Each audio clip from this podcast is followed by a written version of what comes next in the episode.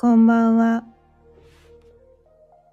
今日も6時になったので、ちょいわろうかんの夕飲みほろよいトーク、始めていきたいと思います。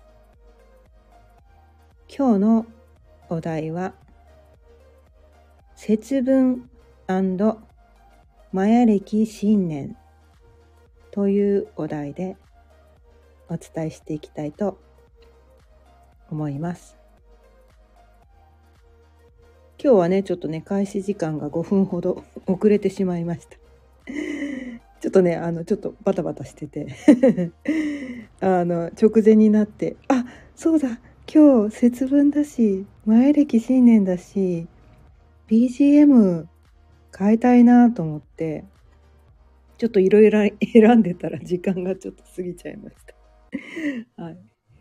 ということでね、今日からこの新しい BGM で、ちょっと気分をね、一新してやっていきたいと思います。今日、あのね、節分ですけど、皆さんね、どんな一日をお過ごし、ね、あの、お過ごしになったでしょうか。まあ、普通はね、豆まきとかするのかもしれないのか ですけど、私はね、豆まきはね、ちょっとね、もう、子供たちちっちゃい頃はね、結構やってたんですけど、もう最近はあんまりやってなくて、あ、そう、犬がね、犬を、今はね、もう飼ってないですけど、昔犬がいた頃、犬が食べちゃって喉に詰まっちゃったら大変と思って、それで豆まきしなくなっちゃって、それから随分経ちますね。はい。で、でもなんかこう、豆はなんとなく買ってきて、大豆買ってきて、ポリポリ食べるみたいな。で、まあ、太巻きはするみたいな。太巻きはするみたいなね。うちでこう作る感じなんですね、我が家はね。多分こうね、人それぞれ、我が家流みたいなね、スタイルがあると思うんですけど、我が家の場合はですね、いわゆるあの、太巻きっていうのをあしない、作らないですね。買っても来ない。で、なんかね、ネギトロ大好きなんですね。ネギトロ大好き。だから、ネギトロと、あとサーモンも好きだったりするから、サーモンとかね、巻いて、みんなそれで家族分、ネギトロとサーモンと、みたいな、太、あの、ちょっとだから、ぶっといやつも、それぞれ巻いて、2本食べるって。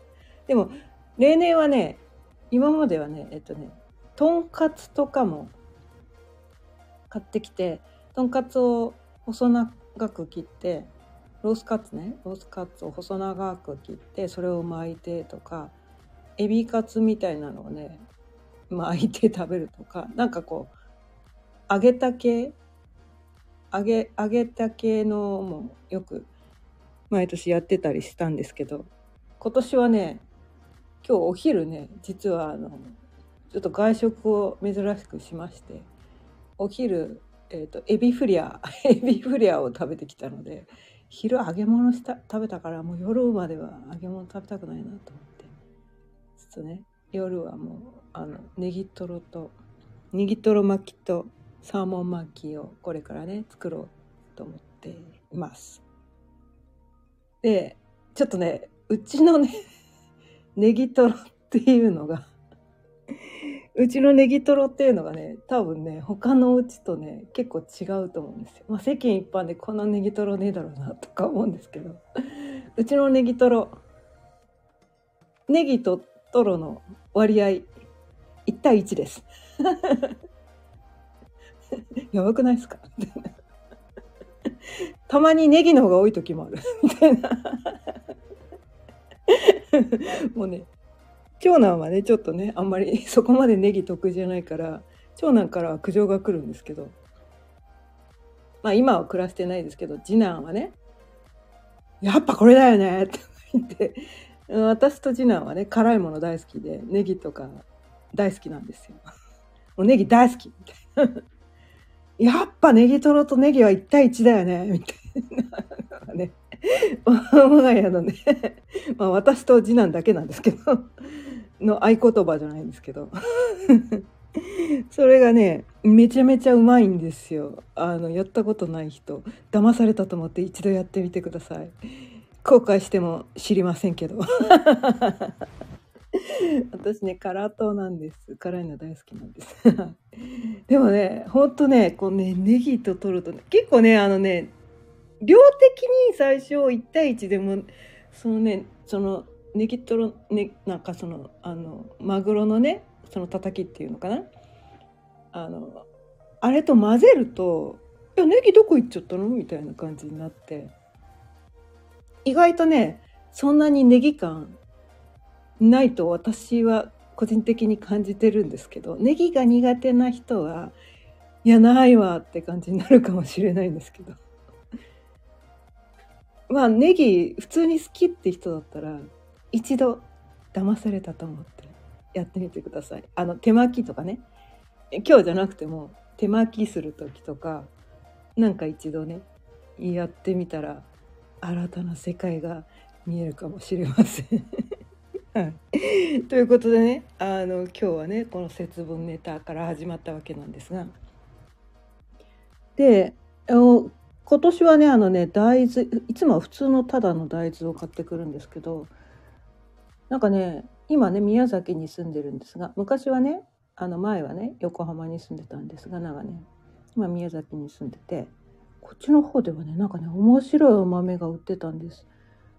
普通の大豆とあ、普通じゃないな、これな。お醤油まぶした大豆と、なんか、あられが周りにある感じの大豆と、なんかこう、お砂糖がまぶしたような大豆。いろんな味の大豆。なんかね、しょっぱいのと甘いのとがミックスされてる、この味付けされてる大豆があって、なんかこれ面白いかもと思って、今年はね、これを買ってきて、さっきからねこう飲みながらポリポリやってた わけなんですけど。これあのこのお豆っていうのも地域性があるのかなと思って。意外とねこの宮崎ってねこの落花賞殻付きの落花賞殻付きの落花賞がメインで売られてました。普通の大豆はちょこっとだけであとはこのね味付けのお豆がちょろっとあって。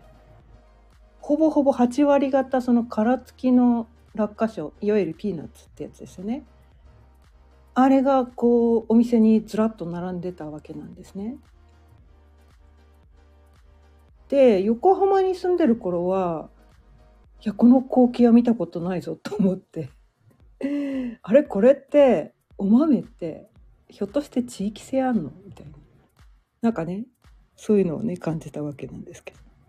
もしねこれ聞いてくださってる方の中で「えうちの方はこうなんだけど」みたいなもしあったらねコメントいただけたら嬉しいですけど。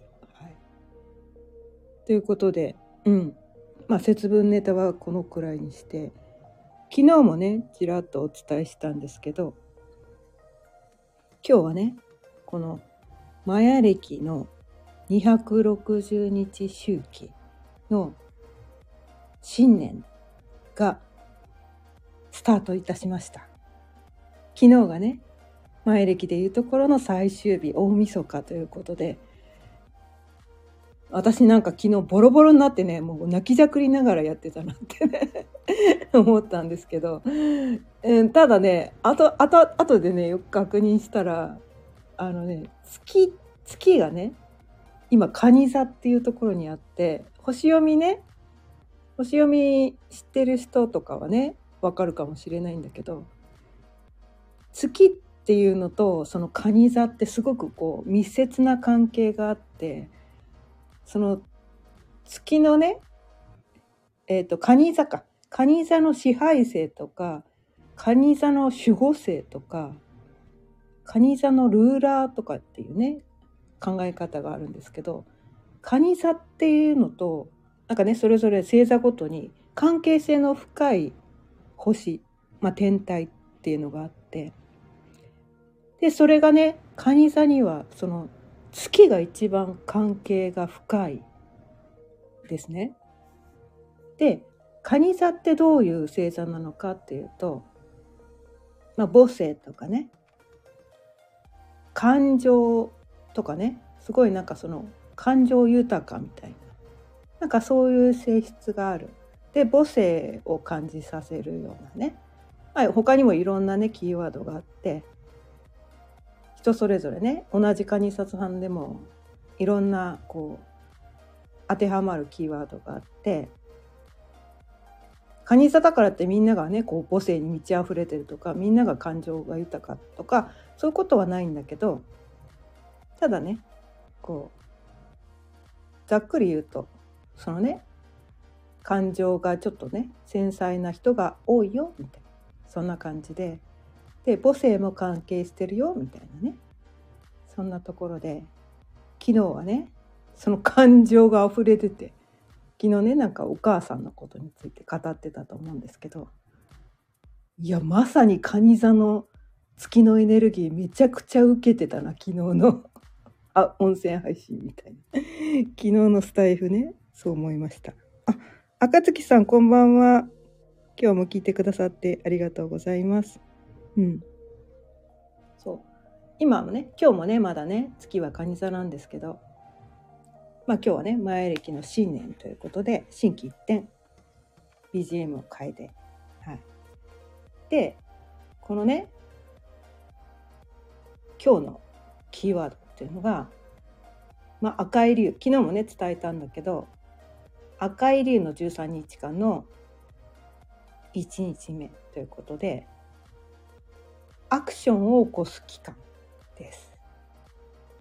もうね260日の全てがスタートするこのタイミングっていうことでちょっと、ね、勢いつけたいなと思って BGM ね BGM もねアップテンポのものにしてみたんですけど、うん、なんかね私たちってともするとこうなったから毎日がねいつも同じような日を送っちゃいがちですよね。何も考えないと。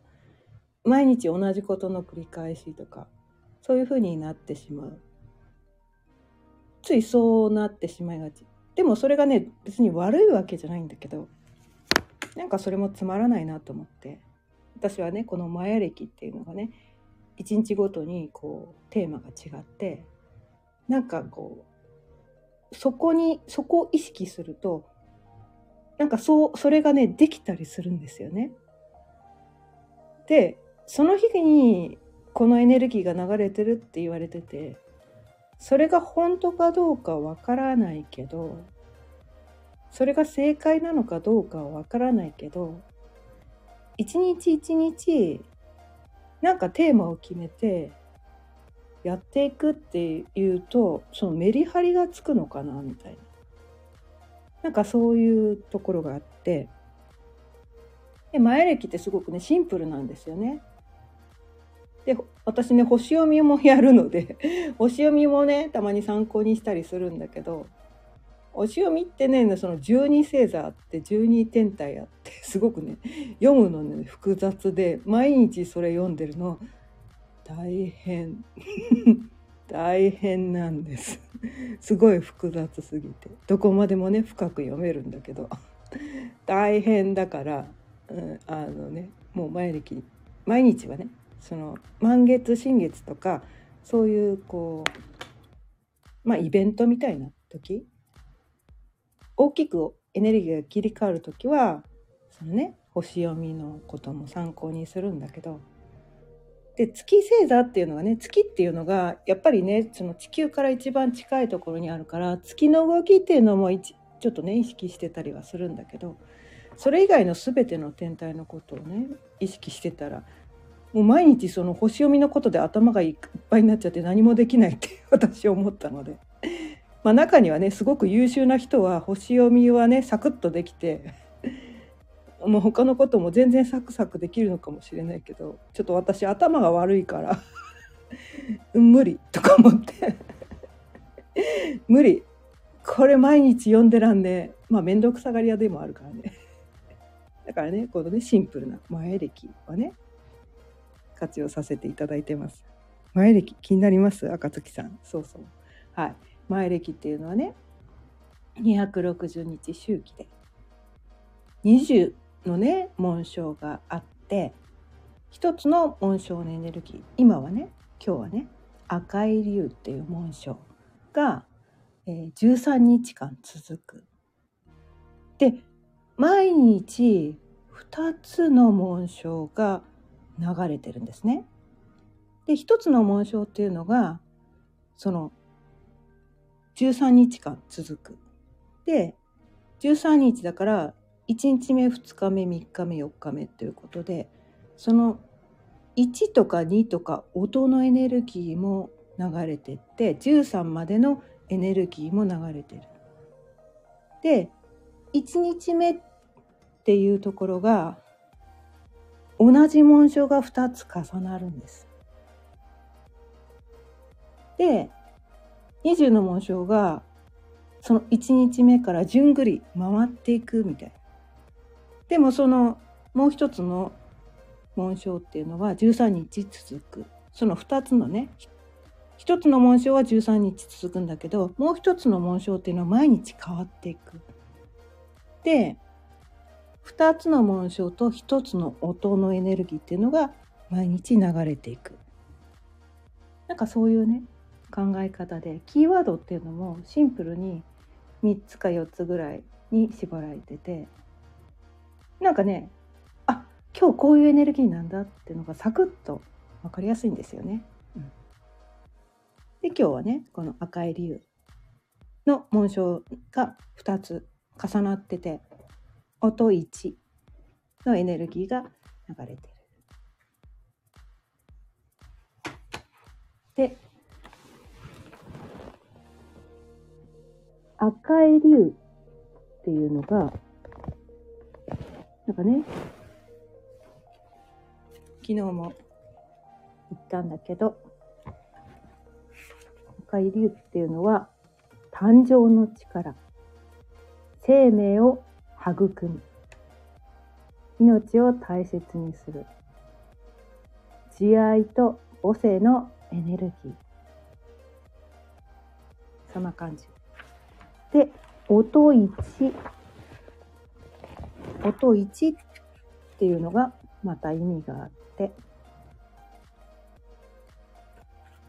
音1の日は意思決定です。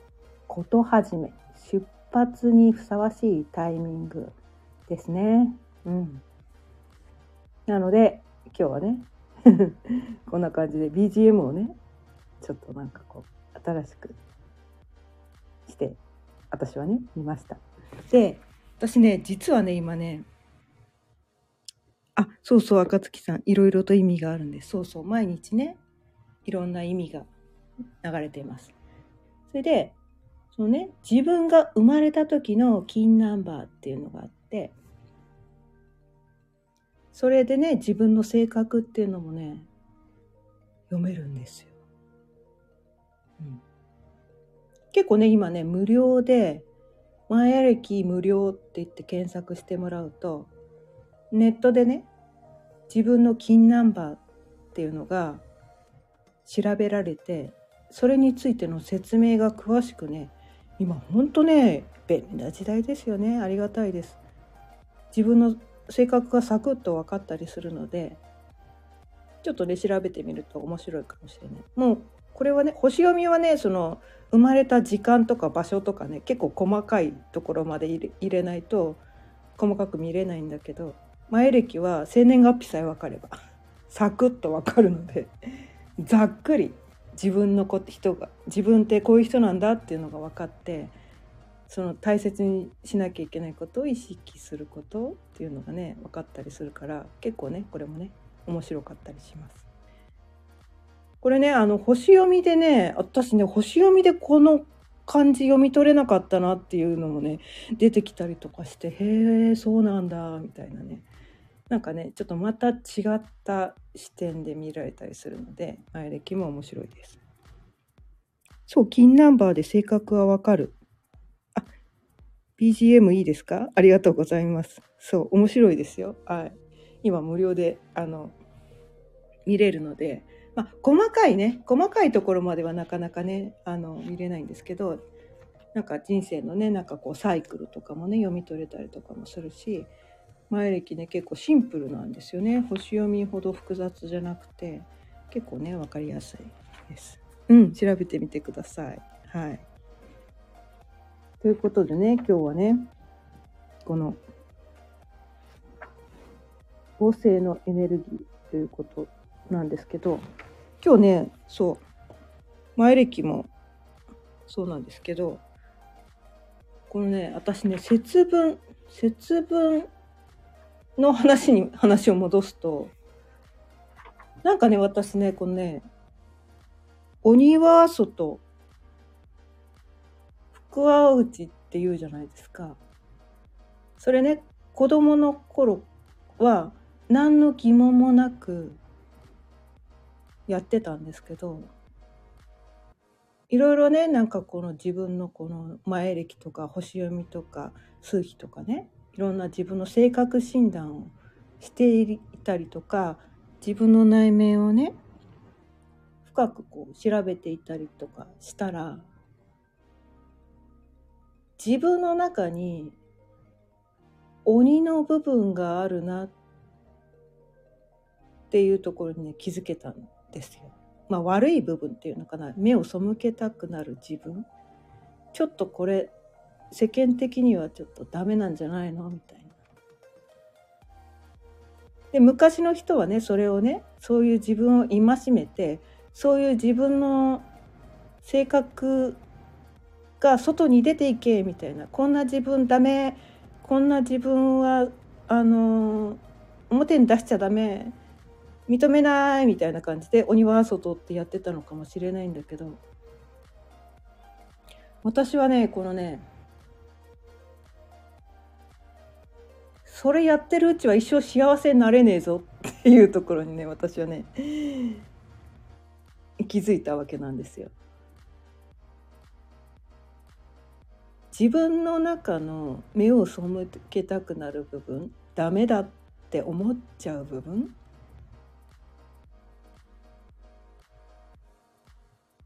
それを それをね認めないでそれは表に出しちゃダメ。それは隠しておかなきゃ。私はそんな人じゃない。それは追い出さなきゃ。こんな自分認めない認めない認めない。出てけ出てけ出てけ。って言っててもう一生幸せになれないのかなって。だってそれ生まれ持ってる性格だったりするから。みたいな。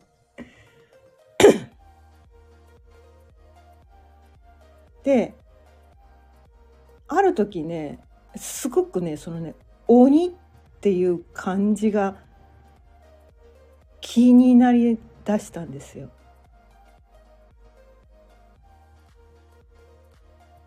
魅力の実っていう字わかります？魅力の実っていう字。に鬼っていう字が入ってるんですよ。で魔法の魔っていう字にも鬼っていう字が入ってるんですよね。私はある時期からそれがめちゃめちゃ気になって気になって気になってたまらなくて3回言いました。そのくらい気になってるんです。魅力って何？ダメなことなの？って。鬼が入ってるから、鬼は外って言ったら、魅力ってダメなことってことですよね。自分の中から追い出さなきゃいけないことってことなの？みたいな。いや、そうじゃないよねって。魅力ってその人の一番いいところなんじゃないの？って。なんかそこから逆算して考えて、自分がダメだって思ってているところこそが魅力なのかなとか、あとは世間一般でダメだって言われてることをやることがひょっとしたら魔法なんじゃないかって。あ、赤月さん。はい。はい。また後で聞いてください。なんかね、そういう風にして感じ始めたわけなんですよね。魔法って、すべての人が使えたら多分それ魔法って言わないんですよね。当たり前。いや、それは当たり前に誰でもできるよね。って言って、魔法じゃなくなる。だから、やっちゃダメって言われてることがひょっとしたら魔法なのかなとか、それダメだよねって言われてることが魔法なのかなとか、それ出しちゃダメだよねとか、それ自分の中のダメなところだよねってことが魅力なのかなとかね。だとしたら、いや、鬼って排除すべきものじゃないよね。なんか、私たち騙されてんじゃないの？みたいな。この一部のね、すべてのね、この世のすべてを知ってる人が、これみんなに知らせたら、こう魔法が魔法じゃなくなっちゃうから、全員が魅力的になっちゃったら、自分の魅力がダメね魅力が目立たなくなっちゃうからこれは封印していこうと言ってそれをダメなことにしたとかいけないことにしたとかそんなの表に出しちゃいけないってことにしたとかなんかそういう洗脳にかかってたんじゃないかなってなんかそういうふうに思ったんですよね。まあこれはね私の個人的見解です。私個人の本当に私の個人的見解なのでこれが正しいというつもりもないです。だからみんなね自分の中の鬼を追い出したいだったらそうすればいいと思うし、うん、魅力も魔法も鬼が入ってるからダメなんだったらそう思うんだったらねそれを採用すればいいと思うんだけど私は魅力とか魔法に鬼っていう字が入っている段階でそれこそが魔法であり魅力なのかなって。で今日ね長男とねこのねちょっと話してたんですけど「まあ、鬼滅の刃」ってあるじゃないですか。私あの漫画ねちょっとあんまり好きじゃないんですけど。あの漫画ワンクールだけ最初見たんですよ。ワンクールだけ最初見てめっちゃ流行ってるっていうからどれどれどんなものなのかって。私流行りものに飛びつかない人なんで。かなりしばらく経ってからワンクール見てみたんですけどもうどうにもこうにも我慢がならなくて。もうこれは見てられないと思って見るのをそこからやめたんですけど ちょっと私の性に合わない。あの漫画がダメだって言ってるわけじゃなくてちょっと私とね相性が悪かった。だけでちょっとね見るのやめちゃったんですけど。であのねあれに出てくるまあワンクールまでのねワンクールまでのキャラクターの中で誰が一番魅力的かみたいな話になってそこで私は「いや無残でしょ」って言ったわけですよ。もう一番最悪のもう一番悪いやつです。はい。一番悪役のやつね。彼が一番好きだと言って「えー!」ってドン引きされたんですけど多分これを聞いてる人たちもねみんなドン引きするかもしれないけどでも考えてみてください。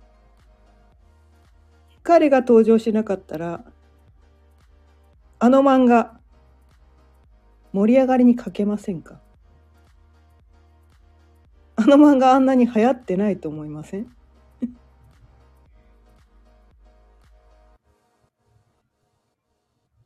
いろんなアニメとか映画とかドラマとか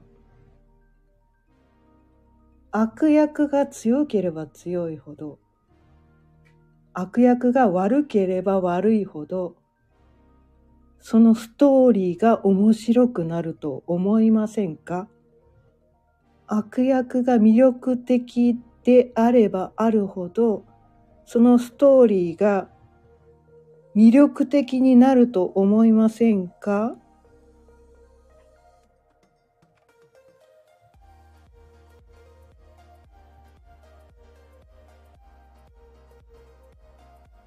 なんかね、私はね、そこにある時に気づいて、悪役のおかげでその正義の味方が輝くんですよ。悪役がいなかったら正義の味方活躍する場面ないんです。ないんですよ。だからこの世からね悪を根絶しよう鬼を追い出そうまあそうしたい人はそうすればいいのかもしれないけどこの世から悪を根絶して鬼を根絶したら人生つまんないっすよみたいな。うん。そう思いません？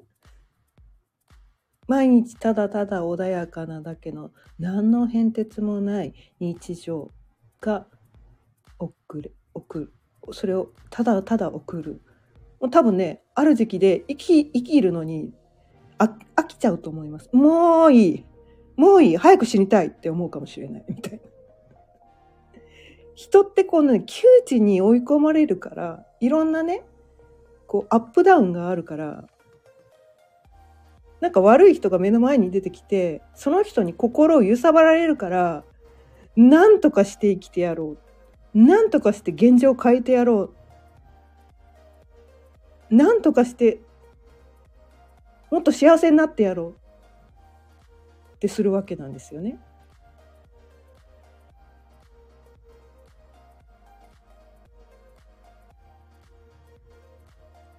ここの意見にね賛成できない人もいっぱいいるかもしれないんだけど私はねそう思うんです。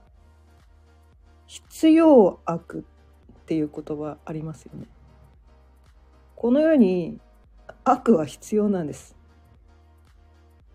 鬼は必要なんです。鬼は魅力的なんです。鬼は魔法使いなんです。鬼がいてくれるおかげで私たちは活躍の場面があるし人生に彩りが生まれるなんかね私はねそういうことをね常々思いながら生きていたりします。ということで今日も30分過ぎたのでそろそろ終わりにしたいと思います。